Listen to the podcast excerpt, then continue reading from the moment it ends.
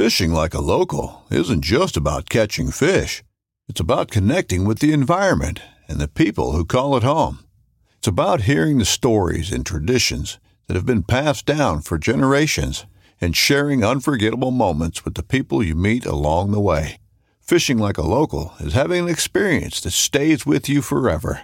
And with Fishing Booker, you can experience it too, no matter where you are. Discover your next adventure on Fishing Booker. The 1911 is one of the most iconic firearms in history. Designed by John Browning, the 1911 was the standard issue sidearm of the U.S. military from 1911 to 1985. While Colt produced the original, almost every major firearm company has produced its own version. It's wildly revered for its reliability, crisp trigger, and is still a favorite for all types of shooters. Whether you're looking to buy or build a 1911 and just about everything for guns, log on to midwayusa.com.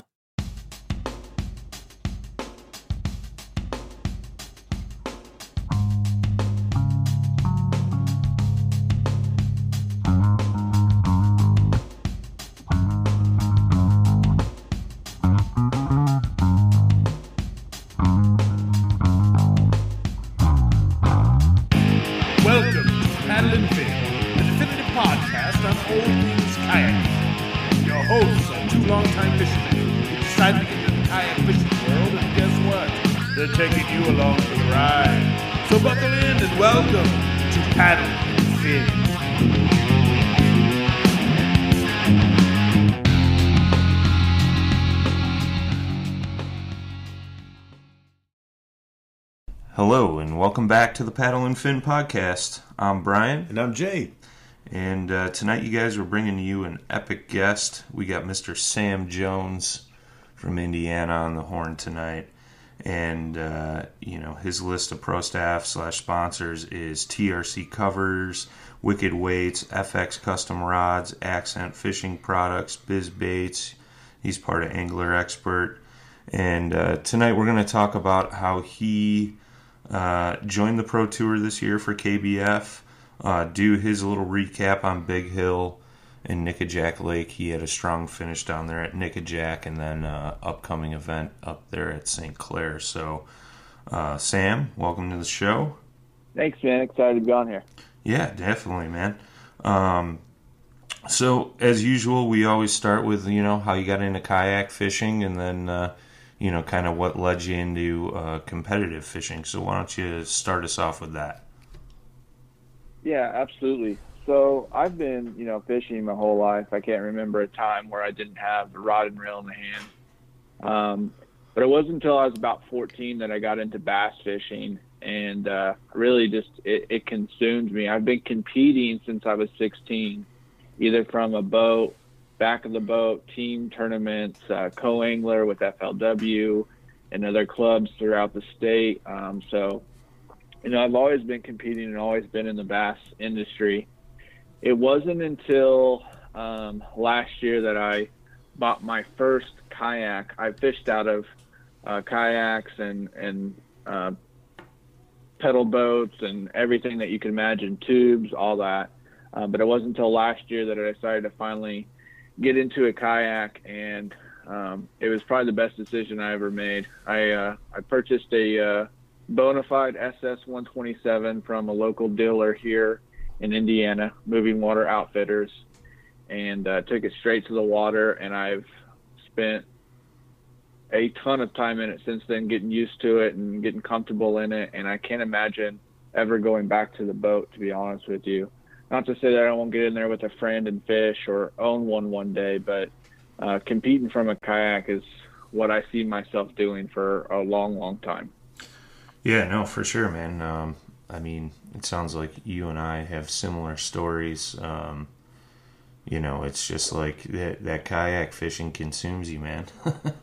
it's uh, it, it's definitely different than the boat, and um, I, you know, I think a lot of guys once they get into it, they just they just don't necessarily turn back. I mean, it's not like you're going to shy away from the whole boat thing. I mean, Jay and I were talking about fishing out of boats today. It's like sometimes you just want to do that, but you know the the kayak passion is always there for sure. So, no, that's very cool, man. So, um, Did you fish local clubs last year?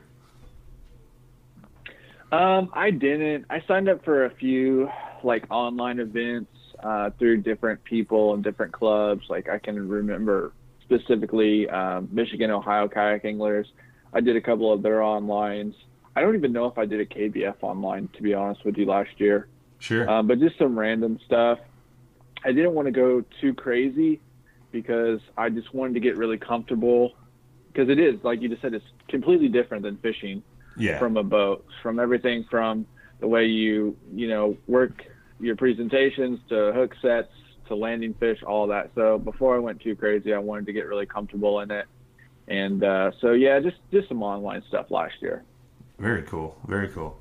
So, I mean that that kind of leads us into our next topic. I mean, what kind of made you take the plunge and jump into the KBF Pro Tour? And I know you're fishing all the Central Region uh, trail events, right? And I, I don't know if you're fishing any Right. other ones, but um, you know, kind of what what led you to that conclusion? So, um, I mean, like I said, I've been competing since I was 16. Um, you know, I can remember after high school, I was I was fishing a tournament almost every night of the week.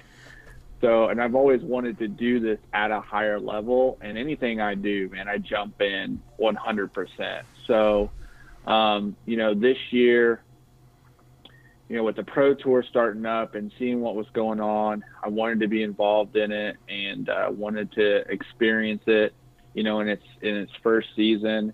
And thankfully, you know, due to some of the partnerships I have with my sponsors, um, you know, I was able to, uh, you know, move forward with that. And uh, you know, I just wanted to be a part of, you know, history in the making, as you could say, really, um, knowing what's coming down the pipeline with this. I thought it was important to do it, and I wanted to test myself. And I figure if you're gonna if you're gonna go do it, do it all the way, right? Like, Sure. no better way to to get better at what you do than to compete against the best in it. So, you know, I was blessed enough to have the opportunity uh, to do it, so I went for it. Yeah, man. I'm I'm I'm in the same boat. You know, this is my first year fishing KBF as well, and you know, I kind of dove in and was just like, screw it, I'm going for it. You know, um, so I'm right there with you, man. So, you know, leading into the first tournament, Big Hill, Kansas. Um, you know, which is where I met you and uh, Alan Reed, and um, you know, I was a little intimidated, so to speak. You know, I you know I'd heard Alan's name for sure uh, previously, and uh, you know I knew you guys were my competition, and um, you know I know you guys were on fish all week. I was on fish all week, and then tournament day came, and it was like a struggle for everybody for sure. and I know you had some issues, you know, and I had seen you later in the day, and I was just like, man, I was thinking about you all day because the wind had kicked up there. Um, we we had talked about that on a previous episode, how like the winds were just howling. We had like three foot waves, like I mean, it was just gnarly conditions, and you were paddling. So why don't you run us through like your struggles of that, um, just to kind of give a, a a relation to some of our listeners and stuff.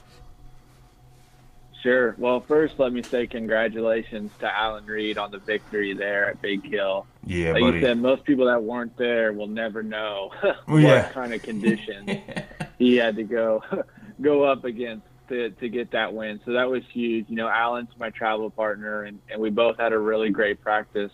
I'll be honest with you. By two o'clock on on Wednesday, I already had set in my mind what I was going to do on tournament day. Sure. I spent uh, I spent Thursday just kind of checking out some different areas of the lake, and then Friday was just like a quick little, hey, let me make sure that everything I got still there, and it was, and I was I was pumped up, dude. Going into going into tournament morning, like I was I was, I was pumped up, but in the back of my mind, I was worried about two things: people being on my spot. Um, because I knew it was going to be a little protected from the wind we had coming, Sure. and two, the wind. Uh, you know, it it was uh, it was definitely on my mind, but I made a decision that I was just going to go for it and uh, paddle across that lake and up that lake, and no matter how heavy the waves were, and get to that spot because I knew the potential that it had. Sure. Um, so yeah, tournament morning. I think we had storms leading up to and lightning leading up to uh, to launch, if I remember right. Yeah, yeah, it was Um, definitely. I think when we were all in the parking lot getting ready, I think it was it was lightning. Some rain blew in, and then that kind of cleared out. But the the wind was there, and that wasn't going away anytime quick. So Right.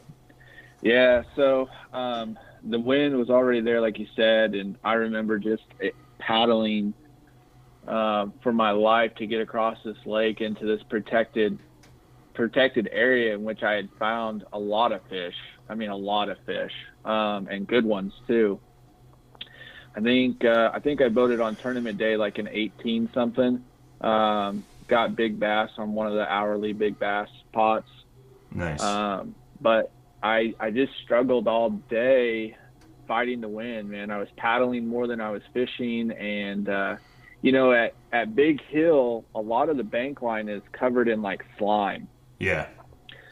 So a lot of my bites were actually coming on the edge of that slime and working it kind of away from there. Um, I was fishing fishing the bottom uh, mostly, and I was throwing the fluke a little bit as well.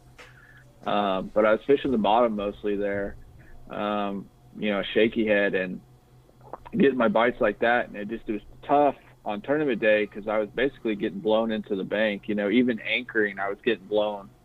Um, I wasn't holding, and uh, so I was basically fishing from the bank in my kayak. Yeah. And uh, you know, so then you're working it into the slime instead of away from the slime. And you know, in my opinion, the bass were you know nose to the bank, uh, just because of the time of the year we had, and they were you know coming up on the spawn um, or spawning.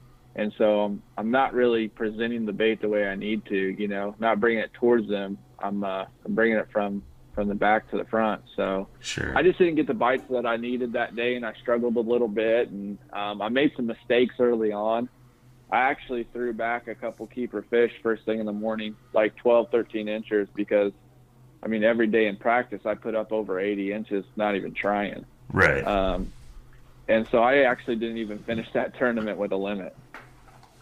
Yeah, I know when I ran into you um, towards the end of the day, I think it was like the last hour or something, you know, you you know, I was like, "So how'd you do?" and you're like, "I only got 3 fish." And um man, it was it was definitely a struggle and I can relate, man. I I made some mistakes as well as you know, I went way up north and uh I told myself during pre-fish like practice, you know, like I was going to stay away from there, but I was just trying to protect myself from the wind. But had I not wasted all that time going up there, I think I could have got a few better fish, you know, in the in the bag. But uh, yeah, it was a struggle, man. It was a struggle. I mean, but uh, you know, it is what it is. You're gonna have good ones and you're gonna have bad ones, right? So, That's right. That's fishing. so um, yeah. So you ended up taking. Uh, what was it uh, fifth in the pro and uh, would you end up in the regular tournament Uh, I was inside the top 20. I think it was like 15th or 16th. yeah Um, in in the trail. okay yeah i thought you were up there like you know top 20 for sure so um, so Hey, uh, it what was your uh, like your color selection from like working the bottom, or if you're working any uh, faster baits? You know, if you're because I know you said you work the bottom more often um, off the uh, Yeah. the slimed uh, the slime shores, but were you throwing anything else? And like, what colors were you going with? Yeah, so in my area, uh, my area is about a football field in length, but there were three key spots um, in there. And uh, in practice, you know, I I took a bunch off in those spots each time, and it's kind of weird. So it's like three things in one, right? So you had right on the bank, you had the the buck bass were up there, so you can catch a limit pretty quick doing that, and then, you know, a few yards off the bank, it would kind of it'd go down to about six to eight foot in depth, and then right off of that was a ledge, and there was twelve to fifteen foot in depth, and so I really had three patterns, and three spots in this one area. Um, so, like I said, I could catch them real quick, shallow, um, and there'd be some big ones mixed in there, but mostly bucks, and then come out off there and have a, a decent little bite in kind of this grassy, flat um, area, and then the drop off there was actually schools of bait, and I was catching fish out in that, you know, schooling on the bait, and I was throwing a fluke. You know, I'd see him bust up out there, and I'd throw the fluke out there, and uh, I'd get bit doing that all through practice, and even on tournament day, I got bit that way as well. Um, so, but colors, uh, to answer your question, so with the fluke, I was throwing like white or albino, uh, just trying to mimic sh- the smaller shad that were in the area. And then on the shaky head, I was throwing the Biz Baits Dizzy Diamond and just a green pumpkin. Um, that's pretty much my thing. I, I pretty much throw green pumpkin in clear water and then black and blue and stained water or like a summer crawl, something that's got a chartreuse uh, to it. But uh, I don't get too crazy with my colors, to be honest with you. Right on. Very cool, man. Very cool. Good info. Um, so you went home for a couple days and you headed to Tennessee. So how did uh, how did Nickajack, you know, when you got there, what was uh, kind of your game plan and you know, how did your practice go and all that good stuff? Yeah, so Nickajack's interesting. Um, man, a lot happened there. A lot happened there. Um, some funny stuff, some not so funny stuff, Oh yeah. and uh, some some great some great fishing too. So leading up to Nickajack, man, I like to do a lot of I like to do a lot of preparation. I like to find as much information on a lake as I can, do map study, um, you know, reach out to people I know in the area, find out as much as I can because I don't have a whole lot of time to practice usually. Luckily for Nickajack, I had three days as well. Uh, well, two and a half because we got cut off at one o'clock on Friday. Yeah, yeah, yeah. Um, but leading up, man, I couldn't find much at all. Like I knew there was some FLW tournaments out there. I knew Bass had had like a, a tournament out there at one point um, for like a losers bracket thing, but I really couldn't find much. You know, little tournament results here and there. But everyone that I talked to that lived in the area, they're like, "Dude, I don't fish that. Go to Chick. I go to Guntersville. There's no reason to go to Nickajack." right. So you know, going there was um, was different. It was it was really just uh, getting down there and kind of checking it out. Um, I wanted to fish in the river. That was my game plan. I quickly realized that that was not going to be, um, you know, the most suitable situation for me Sure. and I ended up fishing. I fished on the south end, so I think like the day before, I kind of picked out an area and I showed Alan, you know, my travel partner. I said, "Hey, I think I'm going to check this out," and uh, I went down there. I got down there at like nine o'clock in the morning. I was on the water by ten, and first cast, I caught like a 17 incher. Um, I actually I, I threw it out there and had some some backlash that I was kind of working out and reeled it up, and you know I had a 17 incher on. Um, so I played around in that area for a little bit, maybe about an hour, and caught quite a few fish. And I was like, all right, I'm going to go figure something else out. So I went out to the main lake.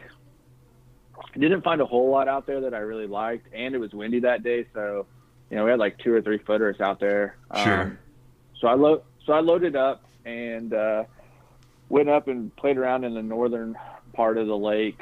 Um, or the river, I guess. And Alan and Alan went up there with me. We actually went up to the dam too, which was probably not the smartest idea I've ever had. Um, trying to paddle, trying to paddle out there in the tailwaters of uh, Chickamauga Dam. Uh, that was that was interesting for sure. Um, I went across the current to the slackwater side, and I, I remember I was trying to run you know, north and south up the current to the other side. And I was struggling, man, like really struggling. I was getting washed backwards pretty. And I don't know what those things are called, but where the barges kind of Yeah. like dock up to or whatever. Yeah, they're like big columns that come out of the water and they tie all the Yeah. barges to them. Yeah, I know where you're talking. Yeah, yeah.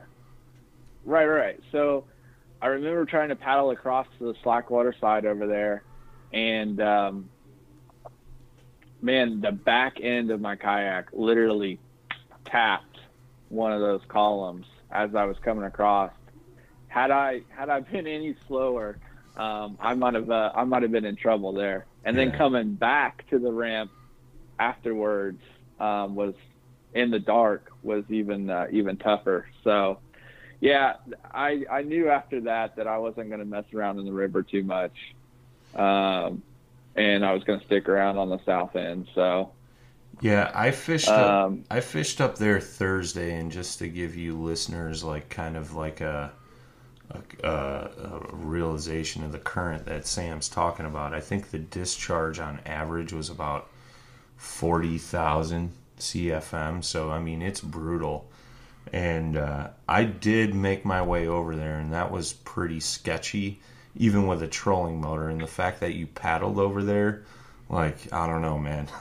that's that's uh, that's some ballsy stuff. But um, you know, I fished up there on Thursday, I think it was. I spent all day up there, and I mean, I caught a, a, a few fish, but there was a lot of small uh, smallmouth that you would have to sort through and things like that. And you know, down on the south end, I, I, I definitely ended up finding some bigger fish.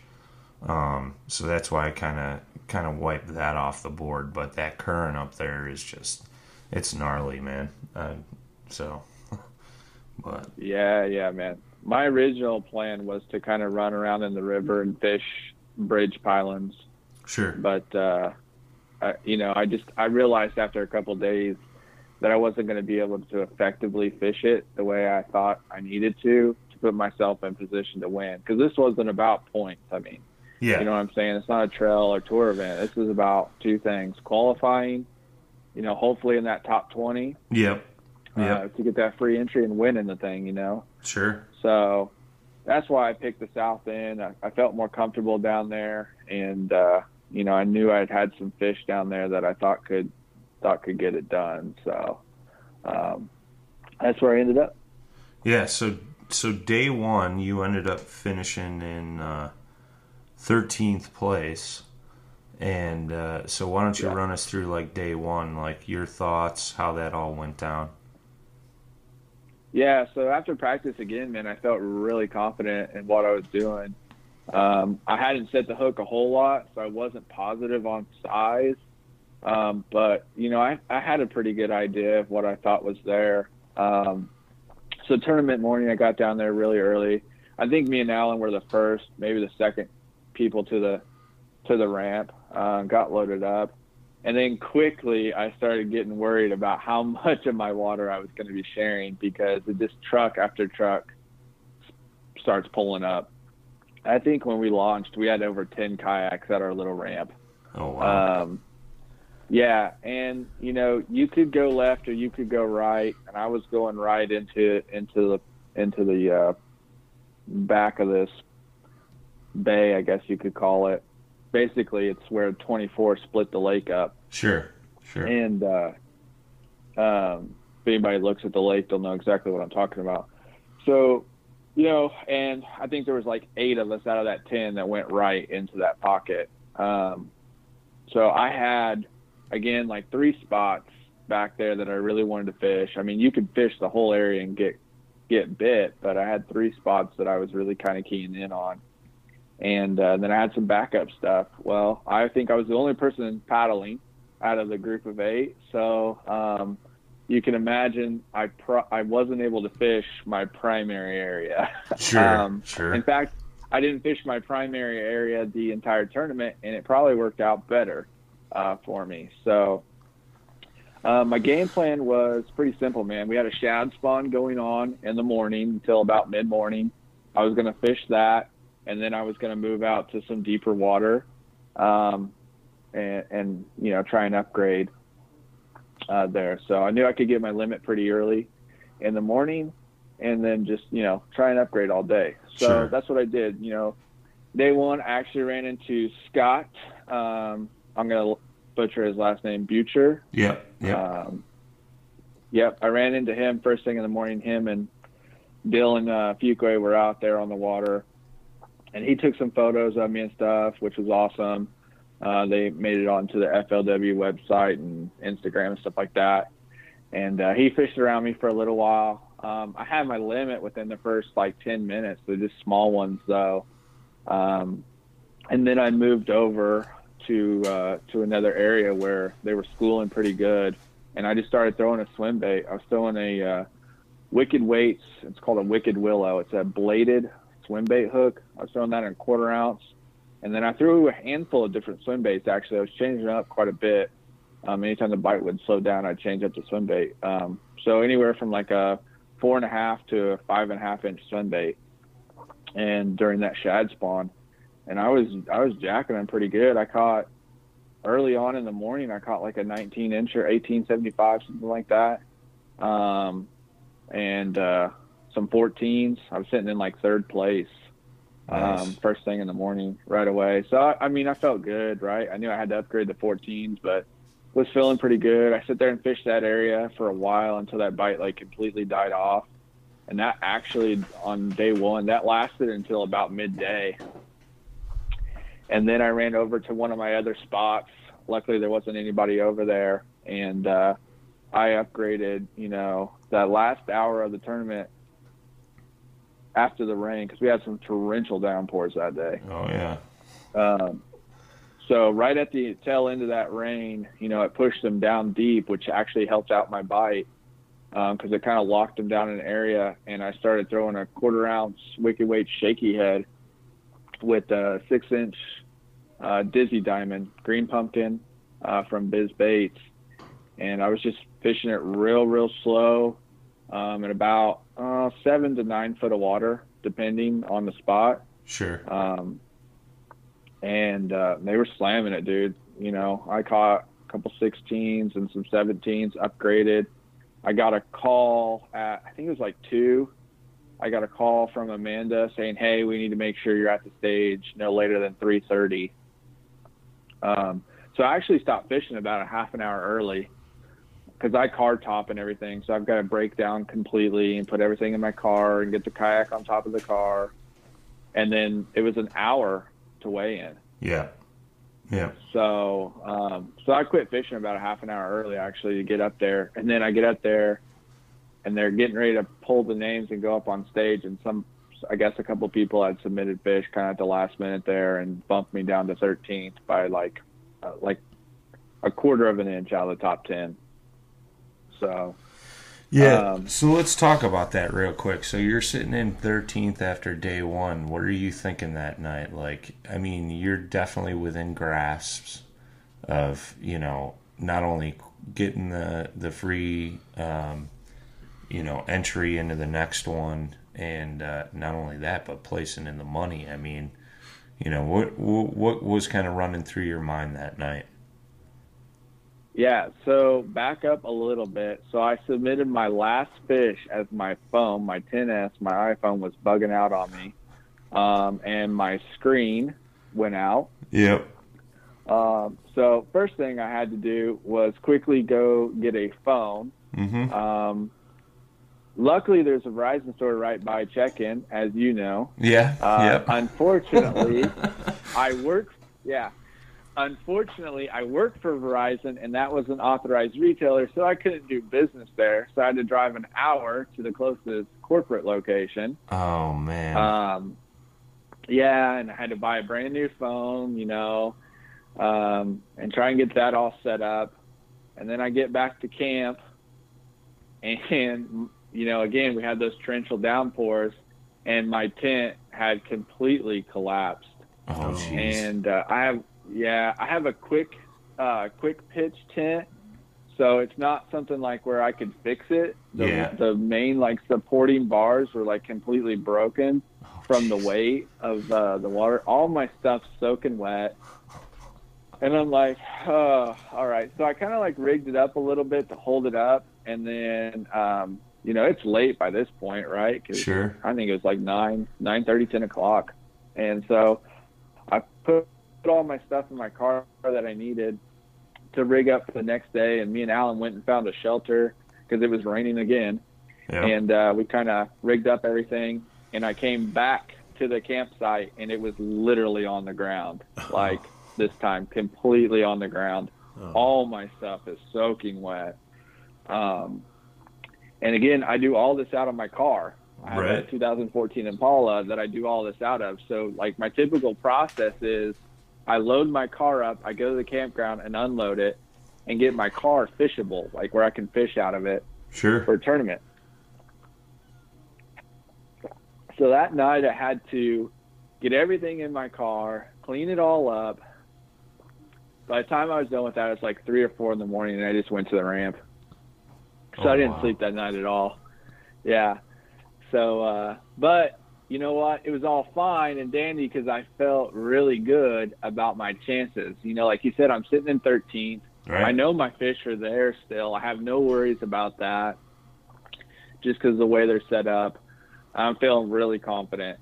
Um, so, yeah, we launch that morning and uh, head out to the spots, and I'm feeling really good. I'm tired, but I'm feeling good. Right. Right. So, Yeah, I, I mean, it seems like everybody's got a story from Nickajack, you know, because I ran into you guys um, after day one. You you went and checked in and everything, and then you were like, "Yeah, I got to go to the Verizon store," and I'm like, "Well, I just left there. it's like 15 minutes up the road, you know, and um, yeah. you know, I I think after day one, you know, I was off the water by I think it was 11, 11 o'clock Central Time, so noon, um, maybe Yeah. eleven thirty, or I was heading in about that time, just because I lost the phone. Phone's in the bottom of Nickajack Lake, and right when those torrential downpours came in was right when I was leaving the ramp to head back out. So I know exactly what you're talking about because I think my spot was probably a good half hour to 45 minutes away from the actual ramp. I was fishing that far east side, kind of where the river channel came in. And, you know, there was a rocky shoreline, uh, big ledge. There was some current there and it was holding some big fish. But, you know, once that storm hit, unfortunately, it didn't do for me what it did for you. You know, when that storm hit, my fish moved down deep and I just couldn't get them to go after that. And then, um, you know, so, you know, I thought it was supposed to clear up um, Saturday evening, and then I I ended up waking up in the middle of the night getting soaked in my trailer because I had my uh, fan vent open on the on the roof, and there was just water coming in, and I'm just like, oh geez, you know, like what else can go wrong? So, um, Yeah. it sounds like we were in a very similar situation this whole tournament. So, um, day Right. two, day two, like, I mean, you ended up finishing overall in 22nd place, but, um, you know, what, what happened to you on day two and what, what got you to 22nd place? Yeah, so day two is a very similar story, right? We had a little bit of rain, nothing, nothing crazy. Wind changed though; it's coming out of the north, and I think it was like about ten degrees cooler. Yeah. Um, but for fit from a fishing standpoint, it really didn't change what I was doing. Um, I fished two baits the entire tournament. I never picked up another rod. Um, you know, the shaky head and the swim bait. hmm And so on day two, similar thing. There was a there was less boats. I think we only had five boats at our ramp that morning, five or six, um, and only about four of those went back to this area. Um, but I don't know if you had this experience on your end, but we had a lot of boater traffic Yep. on ours. Um, so just local guys fishing, and then even in the midday to afternoon, pleasure boaters out there. Um, so interestingly enough, I went right back to that same spot that I started out on day one. Um, immediately, I caught my limit within the first 15 minutes. Couldn't even upload them um, because the app was not allowing us to upload them for whatever reason um, which was fine. So I just kept fishing. I had like a 16 something and um, a bunch of 13s and 14s all that morning. I mean, it's left and right catching the same size fish. Um, but the school wasn't even active yet. Like I hadn't even seen one bust yet. Um, so I just, you know, was looking at them on the Lowrance and then backing off and fishing them. Um, and then, sure enough, I see a bass boat coming at me, um, you know, 34 miles an hour. And then he just, you know, puts the brakes on and drops the trolling motor literally on top of me. Like I could have jumped from my deck to his. Come on. Um, yeah, no, I'm not kidding, dude. I, so I have footage of this, but I lost it um, on my camera. So, um, yeah, so that's another story with my GoPro. But anyway, um, so he sits literally on top of me, and uh, I remember at one point we both made a cast at the same time, and I swore our baits were going to hit each other, and we were both catching. So, um, you know, every other cast, he was catching one. Every other cast, I was catching one. All about the same size. I never saw him pull anything big out. Um, but I was just getting irritated, you know, and I was like, hey, man, uh, are you fishing a tournament? And he goes, no, I'm just out here fun fishing, bud. And I was like, okay, well, I'm, you know, fishing for $13,000 Yeah, in right. contention to win this thing. Um, he's like, oh, really? I was like, yeah, you know, I explained the tournament and everything. He goes, okay, cool, bud, and cast right over me, you know? Jesus. I'm like, all right, well, he doesn't get it or he doesn't care. So I'm going to let him have it. So I left uh, that spot and went to, you know, my area that I had upgraded the day before, um, a little earlier than what I wanted to. I know there were bigger fish in there. Like I said, I caught an 18 something on day one, 16 something on day two. I knew there were bigger fish in there. You just had to weed through it Sure.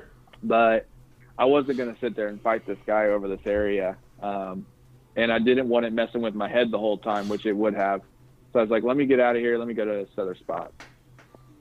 So I go to my other spot and, you know, if you were just watching me from a distance, you probably would have thought I was just like cruising down the bank fishing, but it's not what I was doing. I mean, yes, there was times that I was just looking for that bonus fish, but there were specific areas that I was targeting um, that uh, you know I was looking at the Lowrance unit and, and seeing where they were kind of schooled up at, and um, I was fishing that. So, you know, I had caught a few fish on my way over to the to the juice, you know, to the main spot, and um, I get there. I'm like, all right, this is where it's to happen. I make that first cast into that that spot. Basically, it's a creek channel. It comes right up to this you know, to this uh, road where they've got these big boulders and everything. There's some grass down there. I mean, it's per- picture perfect, right? So I make the cast in there, and you know, I work it a little bit, and right as I'm getting ready to kind of pull it out, just dunk and set the hook. Rod bends completely over. Um, it's strip and drag. All right, here it is. You know and I get her to the boat, um, and the wind's blowing by this point, so I'm literally on the rocks, right? I'm fighting the fish towards the rocks, which is the last thing you want to do. Um, you always want to fight them out to the deeper water, but I just couldn't position the boat that way and keep it that way. So I get her up to the boat, and she turns over on her side. I grab the net. I'm going to go scoop her, and she decides to make another dig at it. And when she does, she goes down and wraps me right around a boulder Oh man. um, and breaks and breaks me off. Yeah, she, I mean every bit of six, seven pounds. Probably the bigger, one of the bigger fish that I've had on all year, if not the biggest. Um, trash me around a boulder, breaks me off. I mean, literally, I had seven foot of leader, and she broke it off with you know like right above the hook, pretty much, maybe a foot above the hook, and the whole leader line was just shredded. oh, so- man. I threw a little fit, you know, like any grown man would do. Yeah. and uh, and then I, I, I retied my leader with my shaky hands, and uh, you know gave it a little tug. I was like, man, that doesn't feel like a good knot. So I cut that off and retied another one, and I make another cast to the exact exact same spot. And again, I work it, work it, work it through there. And right as I'm about ready to, you know, reel it up real quick, dunk, and uh, another fish right at the boat, probably anywhere between 16 and 18 inches. Grab the net, go to scoop, it jumps two foot out of the air, spits the hook. Oh man. yeah. So I'm like, all right, so this is how it's gonna go today. Okay. well, what do you do, man? Yeah. Just cast it out there again and keep going. So I cast it out there again.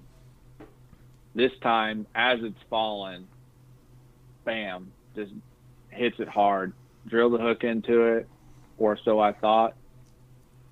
Get it to the boat, same thing. Jumps right at the boat, a couple feet out of the water. I mean, those fish were strong there. It, Yeah. it was nuts. Jumps a couple feet out of the water, probably another 16 to 18 inch class fish. Spits the hook. I literally tried to like catch it with the net. Almost fell out of the kayak. Uh, and uh, yeah, and spit the hook. So I spit another 20, 30 minutes on that same spot, never moved off of it, just fishing. And I caught a couple smaller 13, 14 inch fish, but never got another big bite. And then uh, the wind started really picking up at that point. And so I actually just let it push me down the lake all the way out to the main lake. And throughout that process, I upgraded like three or four times Nice. to like 14, 15 inchers, but never got another big bite. Um, and uh, yeah, ended up in 22nd place. Um, but you know, I think if I would have had that, the one, the first one I lost would have been easily a 20 class, 20 inch class fish, Sure. and two, let's say they were, say they were 17s, that would have put me right in contention. At least, at the very least, top three. yeah. Yeah. Yeah. Yeah. Yeah, and you know it, it's real interesting too because like, you know, between the two of you, and I'll have a question for both of you to answer. Um, it sounds like there was incredible adversity throughout this whole situation. You know, Brian was out there longer than you. Um, pretty much from what I'm hearing, everybody that pre-fished did really well. Yep. Come game day, there were issues with rain. You know, because that cut your your guys' uh, day pretty short you know you're you're talking about your tent getting basically smashed by the rain um, your phone's jacked up brian's phone's gone um, you know you're losing fish so and, and it brings up an interesting uh, point of there's a psychological aspect Oh, that yeah. That nobody real that nobody realizes exists um, in any of the fishing sports but especially kayaking because it's such an intimate situation um, and it's really just you against the water.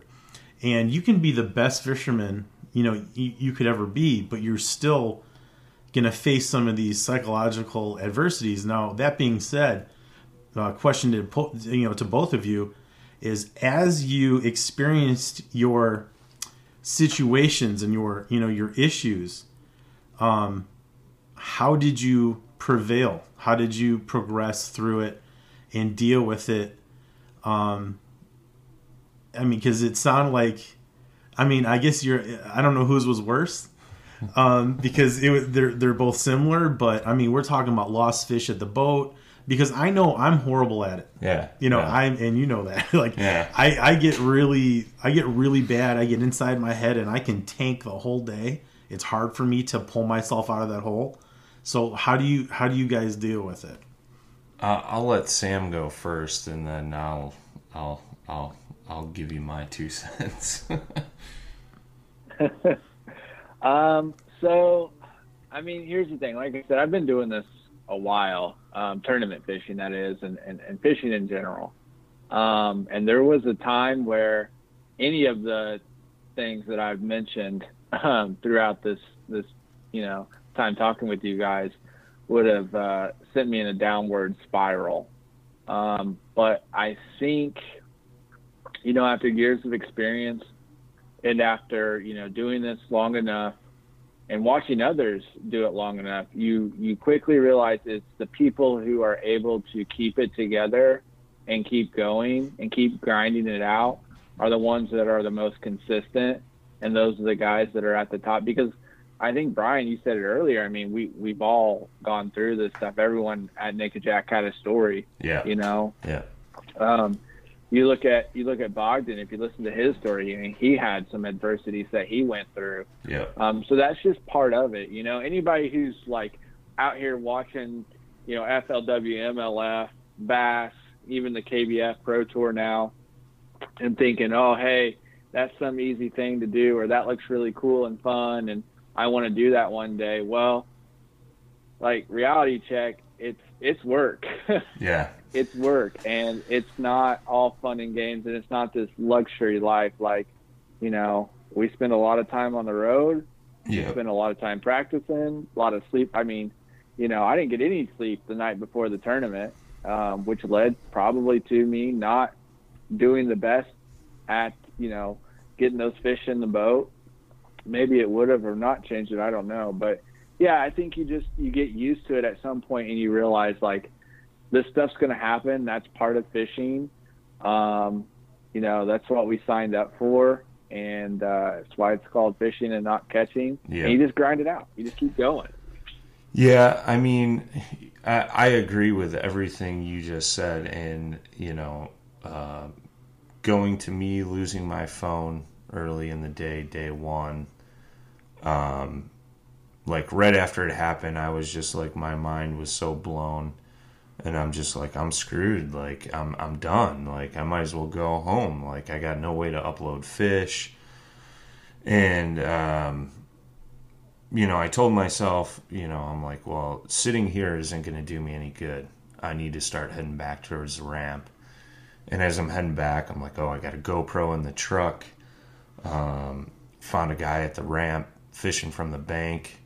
Asked him to use his phone. Called the tournament director and uh, explained my situation. He's like, yep, you know, you can uh, use your GoPro, but you got to have those photos uploaded. Well, I had no way to upload them with me. I had to get, like you said, I was staying up by Dayton by HQ, so it was like an hour and fifteen minute drive to to my trailer to you know get to my laptop and have a Wi-Fi signal, get photos uploaded, and you know it was like you know, the thought that night was like, do I even fish tomorrow? Like, I, I got no chance at this. And I'm like, oh, you know, why give up? You know, like, and then day two, go out to my spot, rained all night, water's dirty as all get out because I'm right on the main river channel. And I catch like two short fish, and I'm like, I'm screwed. I might as well go home. Like, I was like so ready to give up, and I'm like, why? You know?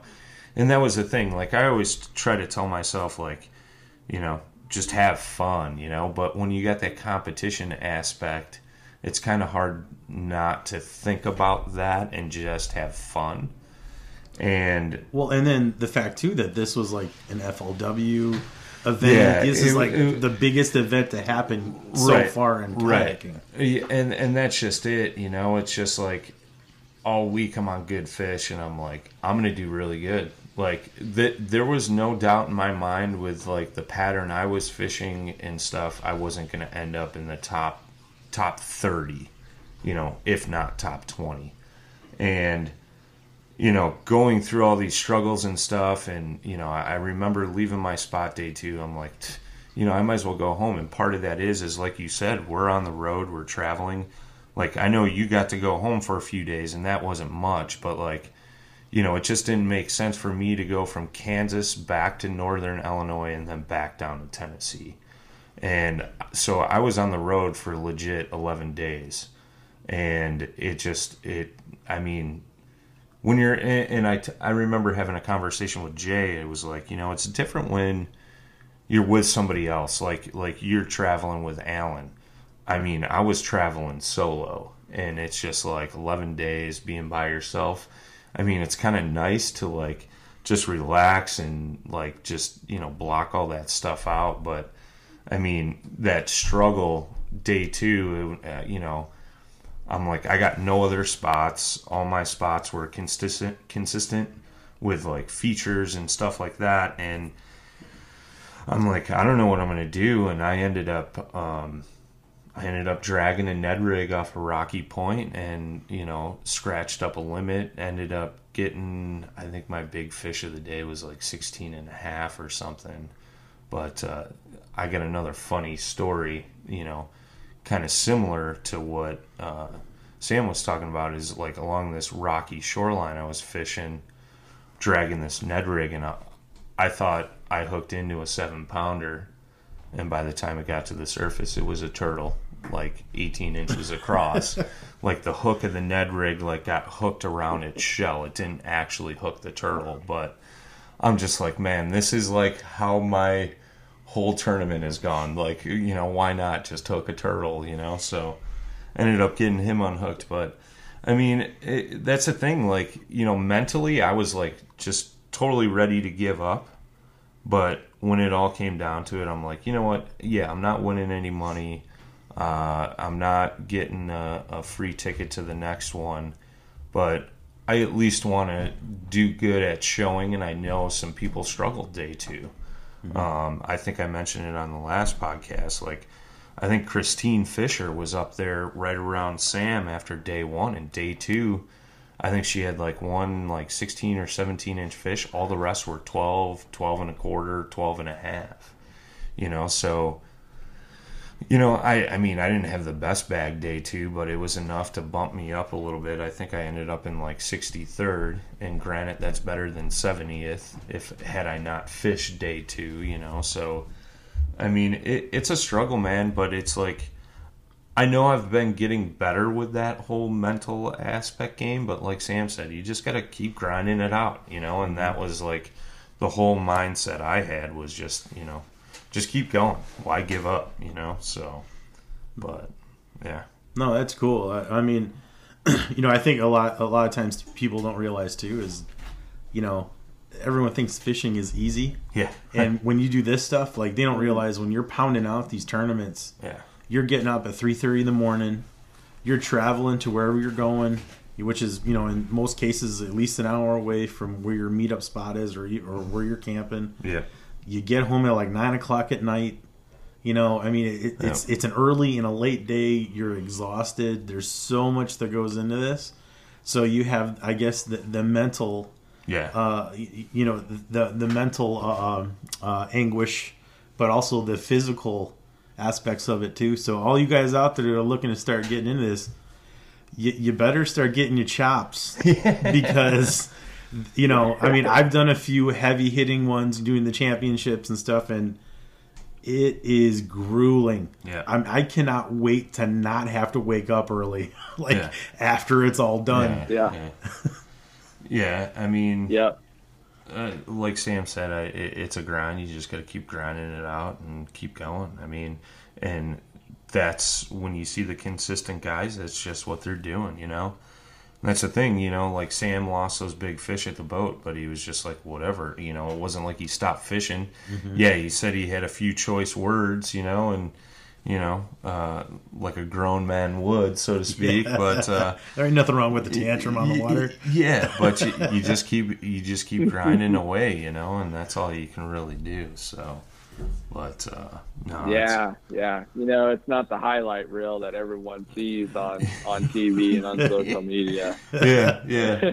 and yet it probably would be. Yeah. but uh, no, that's cool, man. So, um, so next stop, St. Clair, Michigan.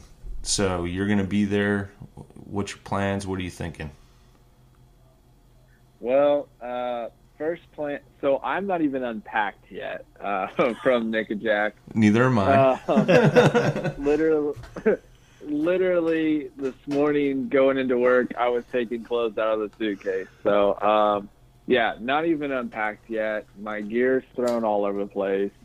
Um, I got to get a couple new reels because I had, on top of everything else, I had a couple reels break down on me while I was out there. Um, and uh, I'm not going to take the time to try and fix them. So I'm just going to get a couple new ones. Sure. Um, so so plan one is to uh, get organized and get things ready to go. Uh, two, try and if I can find the time to do it, put a motor yeah. on the Bonafide, which is a whole other topic that we could talk about. For sure. Um, after saying I would never do it, I'm ready to do it. Yeah. Um, and then yeah, so St. Clair, I've never fished water anywhere near that big. Um, you know, that's that's a whole nother ball game. I am not a smallmouth fisherman. I've gotten into it a little bit since I've had the kayak because I've fished small rivers here around Indiana and had a blast doing it a couple times. Sure. So it's definitely something that I want to get into, but it is not my ball game. Like I feel pretty confident that I can break a lake down. I can find largemouth, understand their patterns, and you know where they're at and what they're doing. When it comes to smallmouth, I do not have that figured out. Um, so St. Clair, I'm a little, I'm super excited about it because it's going to be a challenge, and I'm going to be going after smallmouth, something I've never had to do. I've never caught a trophy-sized smallmouth at all. I've never caught a big smallmouth, uh, to be honest with you. Probably the biggest is like 15, 16 inches, and I think I caught that at Big Hill. you know, Yeah, yeah. um, so it, it, it's a totally different thing for me, but I'm excited for the challenge. But I'm also, you know, super nervous about it. I've got a couple areas that I want to check out. Um, you know, I'm a little bit nervous about, you know, what happens if the wind kicks up or something like that on a lake that size. You know, Right. you, you've seen you've seen what can happen out there. Um, so, you know, it's it's going to be it's the one that I'm looking forward to and least looking forward to all at the same time. Um, so it, it's going to be interesting. But I'm going to get three days of practice. Um, well, no, I'm going to get two days. I'm going to get Thursday, Friday, and then uh, we'll see what we can do on Saturday. Yeah, I'm I'm pretty much in the same same line as you, man. Like, uh, you know, and I think me, you, and Alan had talked about that down down there in Tennessee. You know, it's just like I don't know what to expect. It's a huge body of water. Um, I know it's mainly going to be a smallmouth bite, and uh, you know, who knows? It's just that uh, you know, like you said, the wind kicks up, that can get hairy, and uh, you know, hopefully everybody stays safe and everything. So, yeah, I'm excited, man. It, it it'll be different. Um, it'll be a new experience, and uh, it'll be one for the books. So, it's a good thing they do best best out of three for AOY points. but, Right. Uh, but yes, uh, I'm fully prepared to get uh, get spanked uh, Yeah. in this one. So yeah, I I'm- feel like I'll be competitive in the others, but not this one. Yeah, no, I, I feel the same way, man. So it'll be interesting, man. I'm I'm looking forward to it though. It's uh, I've heard nothing but great things about that lake, and that's kind of like a bucket list lake for me. So um, should Right. should be a lot of fun. Should be a lot of fun. So Yeah. we'll see you up there. I can I'm tell sure. you, my original my original plan was to fish the Detroit River because of that I have fished, and I know how to largemouth fish for largemouth in the river there. Uh, but unfortunately, uh, I read today that that's going to be off limits. So, um, Plan B. Gotcha, gotcha. Very cool, man. Well, we're uh, we're winding down here at the end of the episode. Why don't you um, why don't you tell everybody where they can follow you on your social uh, YouTube channel if you got one, and then uh, you know shout out to any of your sponsors and stuff, and then uh, we'll run through our our little closeout and wrap this thing up, man. Awesome. Well, thanks for having me on, first of all, and then Absolutely. uh, yeah, follow me. Yeah, follow me at uh, at Sam Jones Fishing on Instagram. You know, follow me on Facebook at Sam Jones. Send me a friend request. Um, you can find me on Angler Experts as well. Um, and then I will be launching a YouTube channel here shortly. I hope to have already had it out. It was going to be all about my travels, but I've lost a lot of stuff. Uh, so I got to piece that together, but that's going to be Jonesing to Fish. Um, so that'll be out shortly. I'll announce that on my socials once it is. Very cool. Um, and then yeah, just yeah, thanks, man. Um, I've been that's something I've been wanting to do for a while now, and uh, I've always been behind the camera, and uh, it's time to step out in front of it. Not the most comfortable there, but uh, time to do it. So, and then yeah, shout out to my sponsors, um, Wicked Weights. Uh, if you guys are looking to pick up some tungsten, um, use code SJ10 for 10% off at wickedweights.com. Uh, TRC covers, best fishing rod protection in the world, hands down. Rod tip protection, they float. Um, you can't beat them. Fully customizable. So check them out at trccovers.com. Use code EAST10 for 10% off there. FX custom rods. Um, I use their Extreme Angler series. One of the best rod lineups I've ever seen. Um, high, high end components at a, a, super low price point. So, you know, it's affordable for everyone. Some of the best blanks you're, you're going to find. Um, accent fishing products, you know, the best spinner baits, the River Special. Everybody's seen that. Some of the biggest pros have won off of that in in recent years, um, and great buzz baits as well. So, um, and then Biz Baits is my new one. Actually, announcing that right here.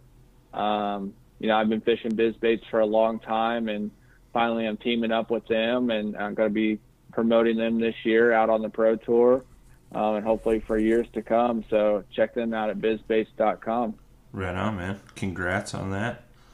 Um, what was that uh, promo code for the Wicked Weights? Because what I'm going to do, guys, is I'm going to put these in the show notes. So if you guys are interested in any of these products, the promo codes and stuff will be in there that uh, Sam just gave off. Yeah, so Wicked Weights, it's going to be SJ10, SJ10 uh, oh. for 10% off Wicked Weights. And then East 10 for the TRC covers. Right. And if anybody's interested in FX uh, custom rods, just uh, you know, shoot me a message, look me up, and uh, I can help you out there as well. Very cool. Very cool, man. Yeah, no, thank you so much for coming on tonight, and uh, we very much appreciate your time and all that good stuff. So, uh, real quick, guys, um, hope you guys enjoyed tonight's guest. Um, if you ever have a question, comment, uh, want us to talk about a future topic, feel free to reach out at paddle, the letter N, in fin at gmail.com. Uh, check out the website, paddleandfin.com. Um, we just added some t shirts this week to the swag store. There is the Yeah Buddy edition and the and I'm Jay. So and I'm Jay. Uh, you guys can check those out. Um, so those are up there, and then um, all the Rocktown demo days will be down in the show notes. So if you're up here in the northern Illinois area looking to get into a new boat, uh, Rocktown can uh, set you up with that. And I think that is it, my friends.